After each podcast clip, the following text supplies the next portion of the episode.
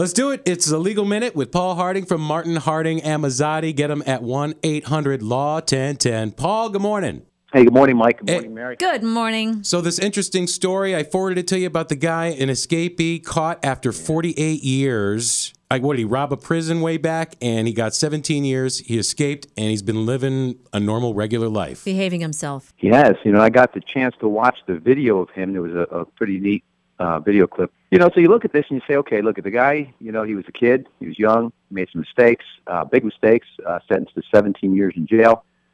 During the course of getting him into jail, he escapes, but miraculously lives nearly 50 years without police involvement. Now, most people can't say that they haven't had something going on, a speeding ticket, something that would at least put you in the front of a judge or something. He's literally nothing on his record. He became a teacher, I think.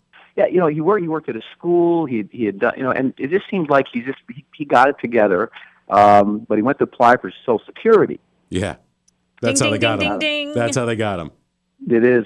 So what do you do, right? So the Atlanta authorities or the Georgia authorities say, listen, we want you to come back. We're not just going to erase this thing that you're sitting in Connecticut. And they're kind of fighting it a little bit. I think ultimately he'll end up going back to Georgia. And kind of got to face it. They have to close the file one way or the other. Right. You think they'll let him out of it? I mean, his health is failing, too. He's ready to die almost.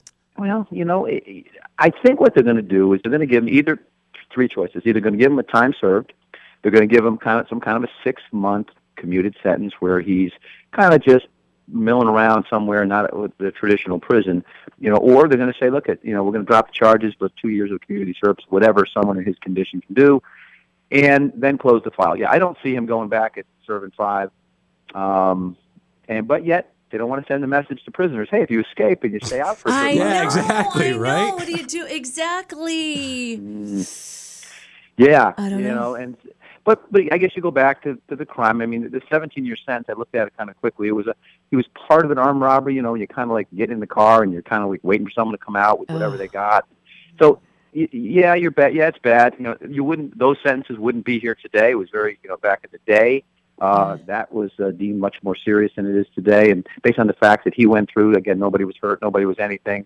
The armed was the allegation that his partner had a knife, which never showed it, and was stealing from some commissary at the prison. So regardless, not the crime of the century, but we don't want to. 17 years. You know, I think the most important mitigating factor in his defense, and then, you know, we got to get going, but is that he led a good life. Like, he didn't do anything bad after that. No, like, good 100%. Behavior.